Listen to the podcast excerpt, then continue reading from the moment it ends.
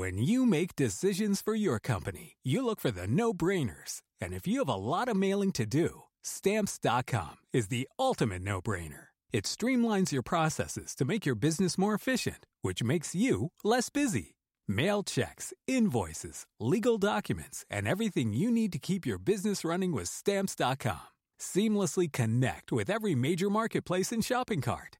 Schedule package pickups and see your cheapest and fastest shipping options from different carriers. With rates up to eighty-nine percent off U S P S and U P S rates. And with the Stamps dot com mobile app, you can take care of mailing and shipping wherever you are. Make the same no-brainer decision as over one million other businesses with Stamps dot com. Sign up with code PROGRAM for a four-week trial, plus free postage and a free digital scale. No long-term commitments or contracts. That's Stamps dot com. Code PROGRAM. Campsite Media. Hello, can you hear me? Right, okay. Hello? Hello? So, what do you want me to say? Oh, it's just, um... Hello? Chameleon. Chameleon. Season four. Scam Likely. A production of Campsite Media. Oh.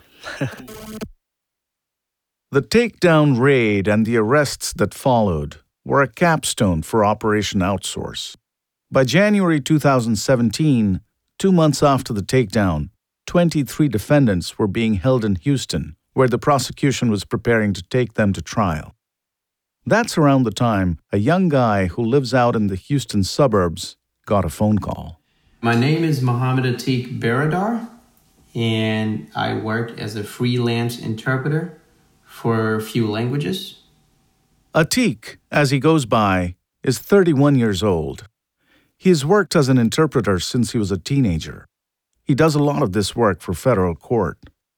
It might seem like a dull job, but Atik has the outgoing personality to enjoy the work. And this case came around and they saw that I speak Gujarati. So they called me and they told me, hey, uh, we have about twenty defendants. It's a big case and none of them speak English. So we will need your services. So, Atik, how did it feel to be in such great demand all of a sudden? Because this was like a bonanza of business for you. Yeah, absolutely. I mean, it felt great. I felt like the man of the hour, you know? Like, they couldn't talk until I would walk in because, I mean, the federal agents wouldn't be able to communicate with the defendants. Their own attorneys wouldn't be able to communicate with their clients. So it was kind of like things just couldn't move forward without me being there, so it felt nice. Atik didn't have to be a lawyer to figure out that the defendants were in a tough spot. He stood beside them in court and told them exactly how much trouble each of them was in. We would go in front of the judge, you know, get arraigned. Then we would go in a private room where it's the attorney, the client, and me. And we would kind of talk about what happened and hear their side of the story. You know, they, they, they felt like I was, you know, not one of them in, in the crime, but because from their background, like, you know, they felt comfortable talking to me. At various points during my reporting, I tried reaching the defendants. I never got an interview. But because of the work he did, Atik got to know some of them pretty well. And the defendants were right to think they could be comfortable around Atik, because Atik... he had a soft spot for them. As an immigrant striving to achieve the American dream, he identified with them.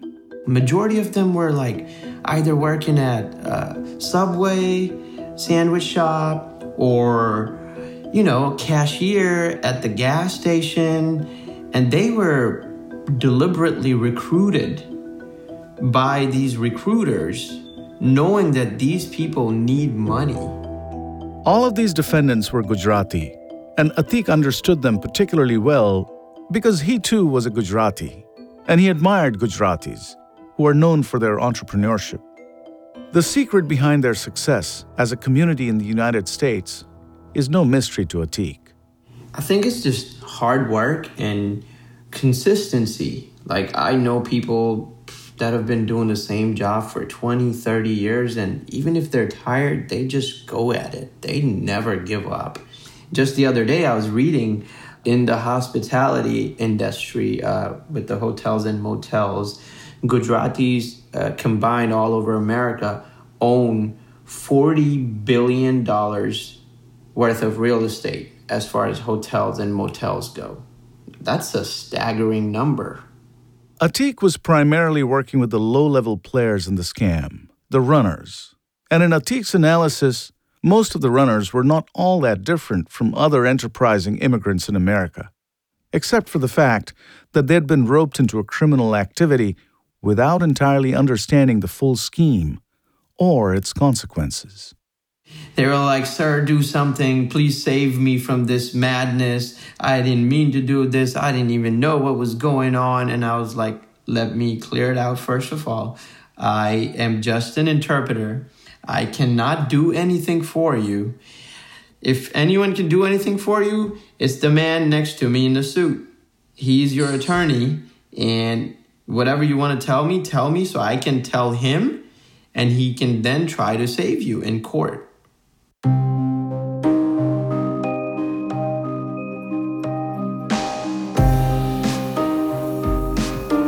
From Campsite Media and Sony Music Entertainment, this is Scam Likely, the fourth season of Chameleon. I am Yudhijit Bhattacharjee. Hello. Hello. Hello. You have to make an immediate payment. The minimum amount is two thousand dollars. four thousand dollars. eleven thousand dollars. Oh my God. I mean, come on. Don't hang up the call. Just be on the line. Thank you. Episode seven. Take the deal. While the defendants sat in jail wondering about their fate, their lawyers negotiated with prosecutors. They pretty much had to. Every single one of these individuals that we arrested was held, with, I think, two exceptions. And that, I think, was a huge, huge benefit to us.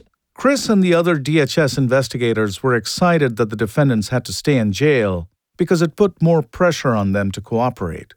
And those defendants also weren't in a position to coordinate a cover story to mask what they had been doing. They all have to tell the same lie if they're going to lie, right? So then you can start to gain a more full and complete picture.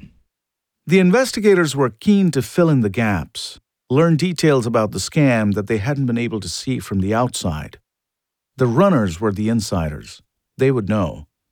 But the way Atik saw it, at least some of the defendants were basically clueless. These poor runners, most of them did not know what was happening. They did not even know where the funds were coming from. And knowing their background, they were not very literate, so it was probably hard for them to even think that what they were doing was wrong. In their minds, they were doing their job, and it's their bosses. They're running the business, and they thought they were just an employee for some business. This might seem pretty hard to believe, but Atik says, look, one of the runners I was translating for actually got scammed himself. He went through all the steps. We're going to deport you or send you to jail unless you buy a prepaid debit card and read off the number. And all this while he was participating in the scam. He went and he paid. And while he was doing that, he realized, like, this is what I do on a daily basis. I go to these places and I pick up money, or I go pay money, or I make deposits.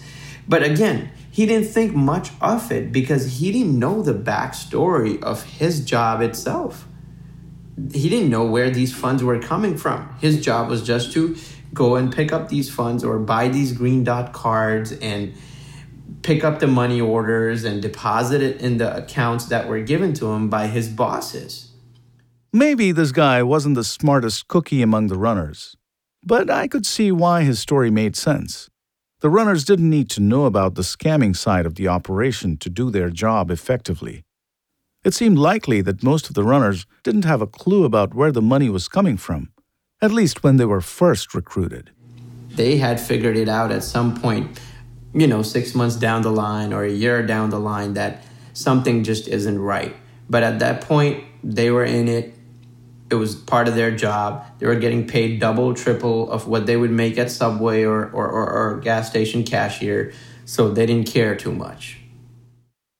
Who knew what and when didn't matter a whole lot anyway, because ignorance is not a defense when you brazenly abet a criminal conspiracy. A jury wasn't going to buy the claim that they didn't know what they were doing. Just the fact that they were using fake I Ds to conduct transactions was enough to prove that they knew that they were engaging in a criminal act. Besides, how were the runners going to explain all the efforts they took to conceal their activities, like dividing up a city into quadrants and driving from store to store? But the investigators didn't know exactly how much the runners knew. A lot of takedowns of criminal organizations rely on informants. Find the weakest link, a member of the gang who's willing to rat out the others. You use that information to identify others in the organization who might be willing to cooperate. In Operation Outsource, the investigation had been different. Mike Shekels, one of the D O J attorneys leading the prosecution, he said they didn't even want an informant before making arrests. We did not have someone that was sort of an inside baseball witness when we charged the case. It was everything else we could do but that, because if we approached one person to try to, you know, flip them, for instance, before we went live with the case, so many potential negative consequences, people fleeing, people closing up shop, evidence disappearing.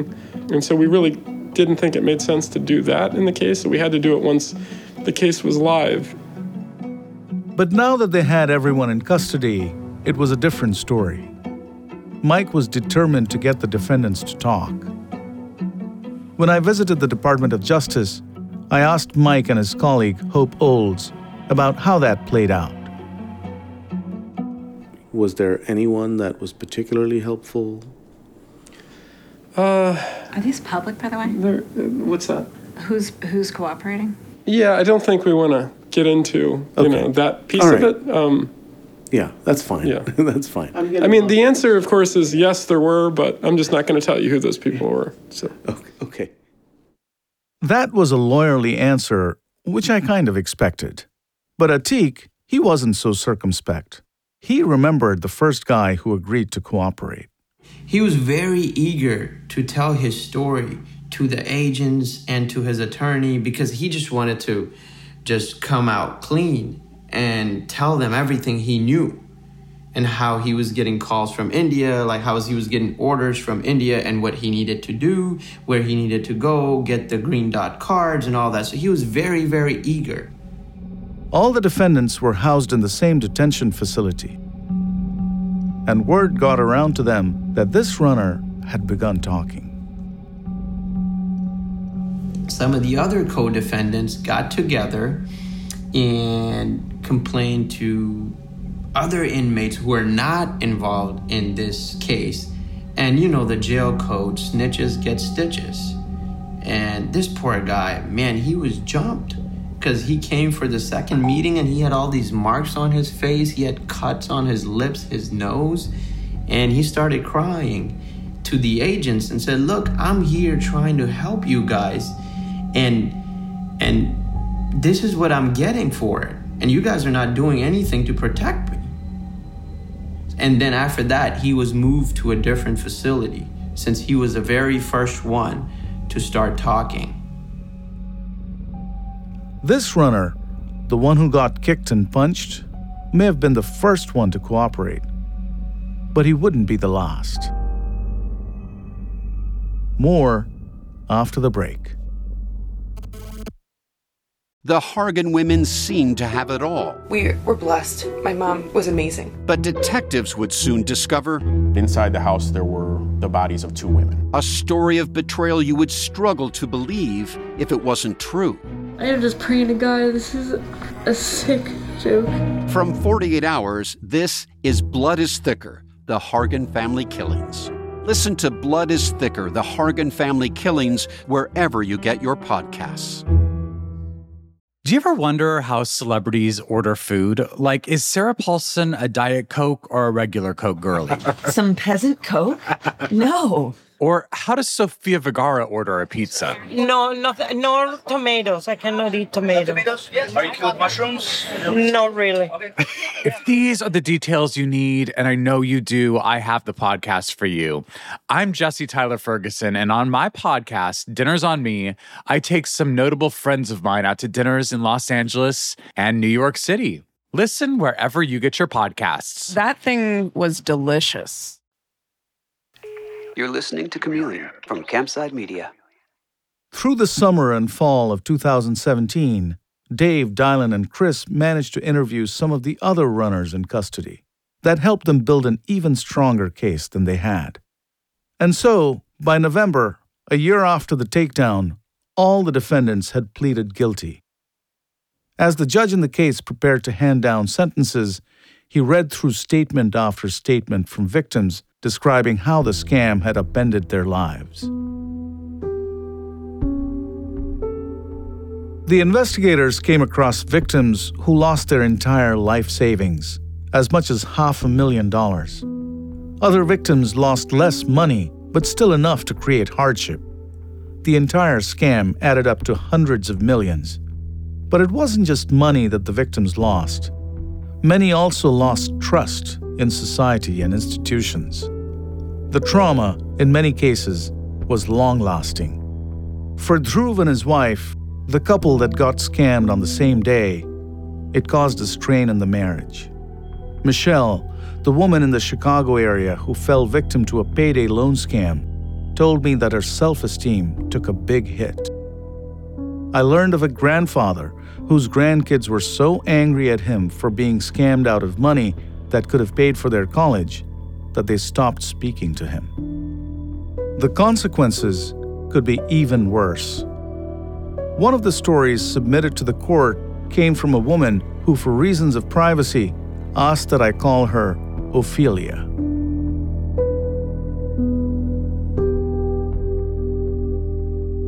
It begins in the fall of two thousand fourteen.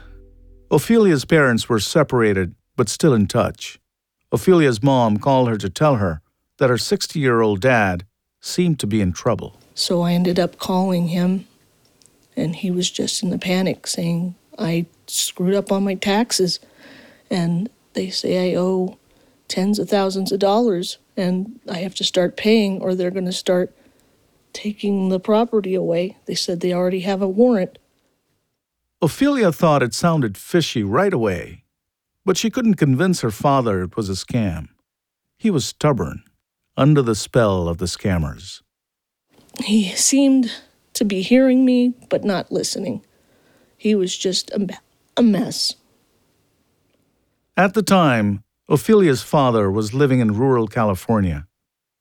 He was the kind of guy who found happiness in the outdoors, fishing, golfing. He also valued his self-reliance and his ability with numbers. He took care of the family's finances, rarely making any mistakes. So you can understand how the I R S telling him that he'd messed up his taxes might throw him for a loop. So if he knew or felt he screwed up on something, he sure as hell wasn't going to tell anybody, and he'll try to fix it on his own. When the first call came in, Ophelia's dad was especially vulnerable. He was grappling with alcohol addiction. His mind wasn't as sharp as it used to be, and he wasn't as confident as he once was. He was a soft target, and the scammers pounced. They kept intimidating him with the same lies you've heard before. One day, Ophelia's dad called her. She missed the call, so he left her voicemail. Hi, it's Dad. I tried to dispute this matter I have with the uh, parents, and they said they were going to send the police out by two p.m. our time, so uh, I wonder if you could look into that whenever you get it. Try calling me back. If you don't get me, then I don't know what to say, but I'm screwed. I love you. I hope you can contact me. Bye-bye.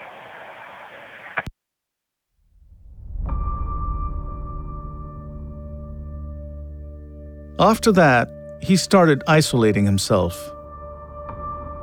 Weeks passed. I got a text message from my aunt, and she told me I needed to call. There was an emergency. I called, and he had he was dead. He was gone.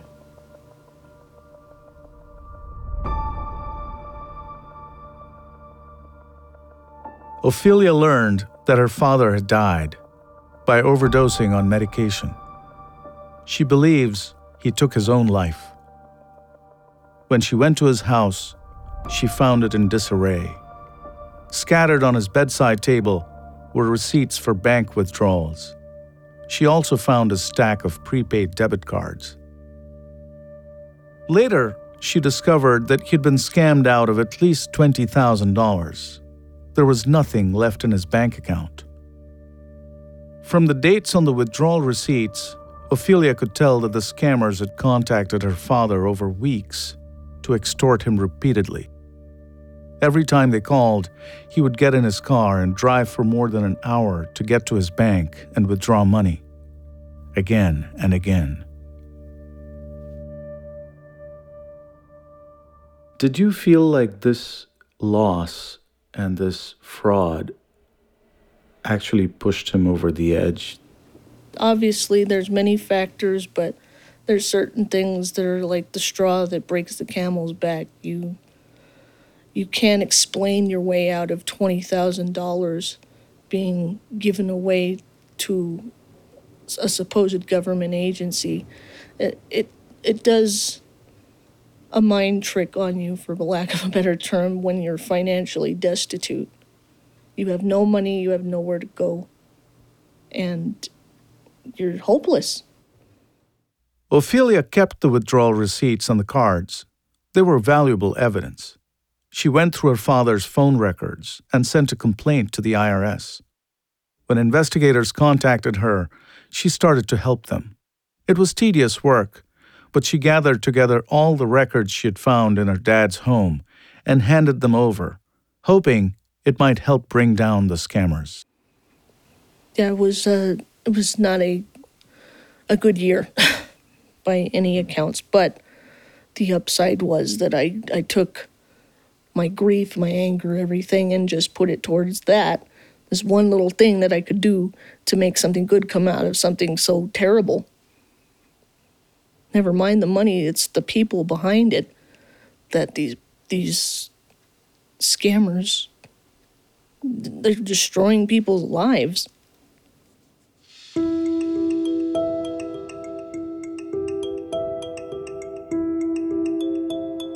The judge in the case delivered the sentences over a period of three days. Chris remembers the judge saying that stories like Ophelia's had shaken him. He made a point to talk about having read every single victim impact statement that, that came to him. And there were thousands of victim impact statements. And they were heart-wrenching. So by the time he rolled in to sentence these folks, he had a very strong opinion. He was obviously very knowledgeable of what the federal sentencing guidelines required. He pretty much was hitting the upper limits on every one of them. There wasn't, I think, at any point a downward variance. He was pretty strict. The judge issued sentences of between three to five years for some of the lower-level players in the scam. Then came mid-level operatives like Mitesh Patel. He had helped to launder potentially as much as twenty-five million dollars. He got twenty years. The total sentence over those three days, aggregate, was one hundred, over one hundred ninety-one years in jail for our defendants over that three-day period. It was huge. But of course, the original indictment named fifty-six individuals. Only twenty-four had been brought to justice. And many of the alleged masterminds were still at large. I asked Hope Olds how she felt about that. So one of my last questions is, you know, would you say that Operation Outsource was a success? Have we been able to bring all of the defendants to court and hold them accountable? No. But have we restricted the individuals in India from traveling to places that they previously would travel because they would have fear potentially that they would be arrested on this case in those countries? Yes. We'll be back right after this.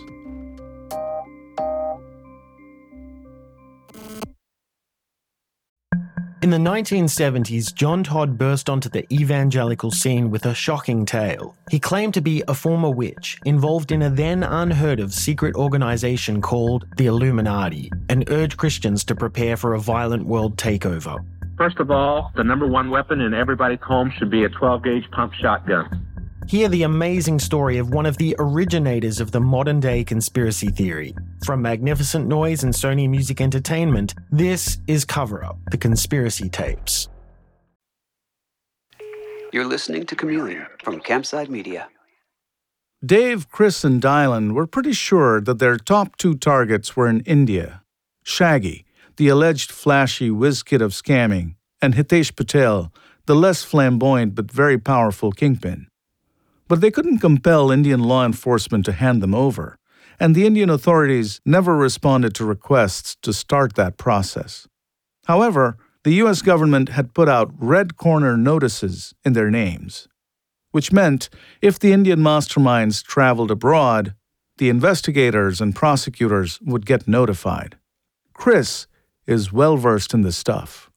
In the perfect scenario, in the movie version of this, our foreign fugitive lands, the red notice pops up when he scans his passport or whatever, and they take him into custody, and he sits there in a cell until Dave and I go walking in to bring him back to the U S. And in reality, it's a much more paper-heavy process. In every country, every treaty that's organized between two countries comes with different standards and different ways of doing business.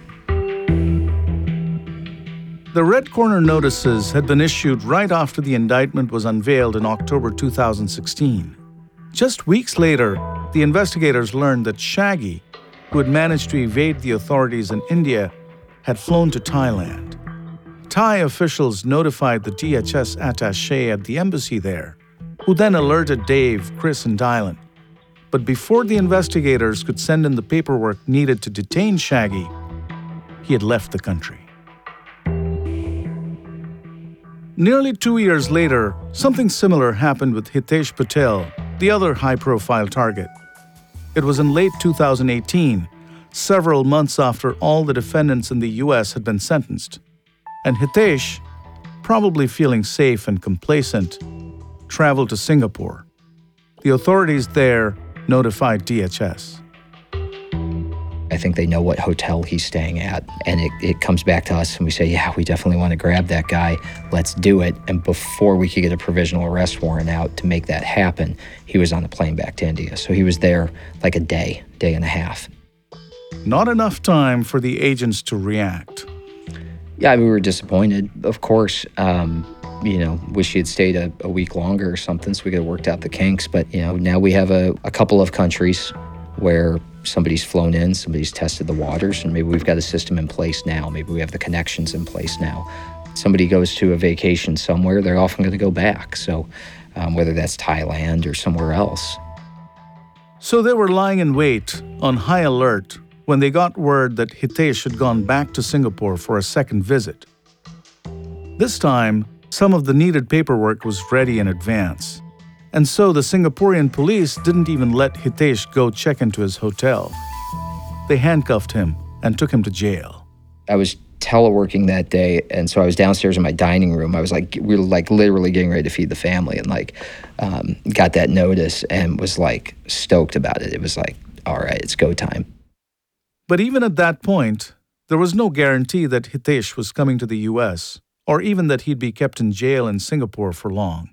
The investigators and prosecutors in the United States had to convince a judge in Singapore that there were enough grounds to extradite Hitesh. Every time authorities in Singapore had a question, Chris had to dispatch new statements. I mean, we were we were sending stuff literally like FedEx Overnight Express to like, you know, land on desks at the right time to get in the judge's chambers. In April two thousand nineteen, Dave and Dylan met up at the San Francisco airport. They had a direct flight to Singapore.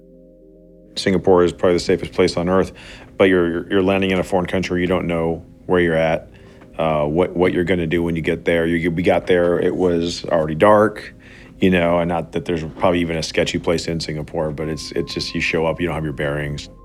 Chris got there the next day from Houston. The three met with State Department officials and the D H S attaché at the embassy. They made a presentation to the Singapore police about how scammers might be laundering money in that country. And then, finally, Chris remembers it was time to pick up Hitesh. Singapore has, as I understand it, one jail for the entire island, for that entire island city.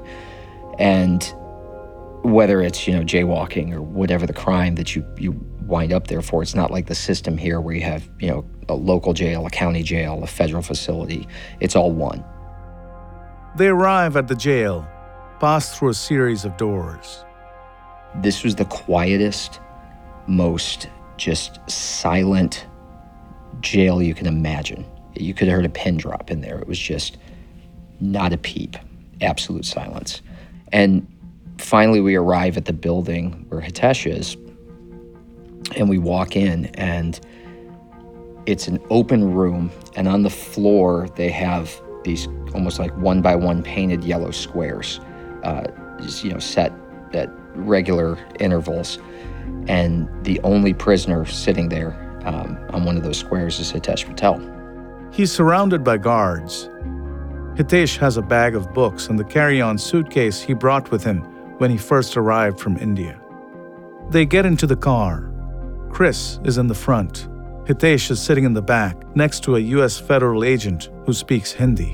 And he looks over and says in Hindi, "What took you guys so long?"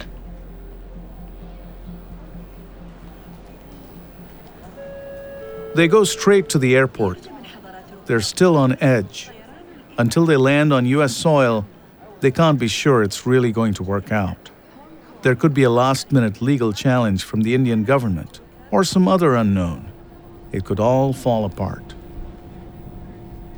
The hardest part of any deportation or extradition is the part where you're putting the guy on the plane. They board a commercial flight from Singapore to San Francisco. Chris, Dave, and Dylan are hoping not to draw any attention. The the captain of that plane is like a general on the battlefield. It's like, you know, his God power. He can kick anybody off that plane that he wants. It's his it's it's his plane. And so if this guy were to flip out or create a scene or, or have a you know a panic attack or start screaming and yelling, um, the captain could have easily ended the whole mission right there. Chris has seen prisoners deliberately make a ruckus and bring the whole thing to a halt. Hitesh seems nervous and scared, so the agents bring him a cup of coffee. And then from there, you could tell he was, you know, he was resigned to the fact that he was going to the U S. They had planned ahead of time. They read Hitesh's rights, and he signed a form that allowed the investigators to go through his phone. He spoke to the agents during the flight. There wasn't much else to do. He was, you know, cooperative. Um, but, you know, insisted and continued to insist for months after the fact that he was just a patsy. He was just a guy who, you know, yeah, he knew these guys. Yeah, he was in and around the call center, but he was just, you know, he was being used. Dylan was there for all of this, too. One of the things he claimed is that he didn't even know how to operate the computer that he was holding. And, you know, that he didn't speak any English, which... There there were messages in English. I think he also at one point was claiming that he was hacked as well. This didn't last, though. In January two thousand twenty, Hitesh pleaded guilty to owning, funding, and operating scam call centers. He's currently serving time at the Fort Dix Federal Corrections Institute in New Jersey, a long way away from home. He's due to be released in two thousand thirty-five. But after Hitesh pleaded guilty, things got quiet in the case.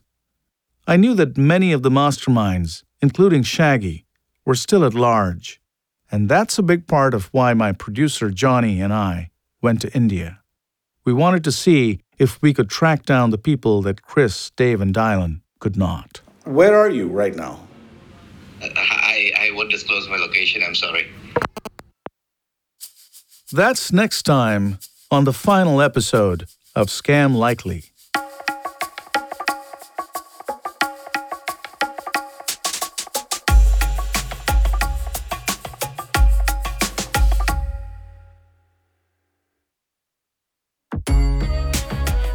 Chameleon is a production of Campsite Media and Sony Music Entertainment.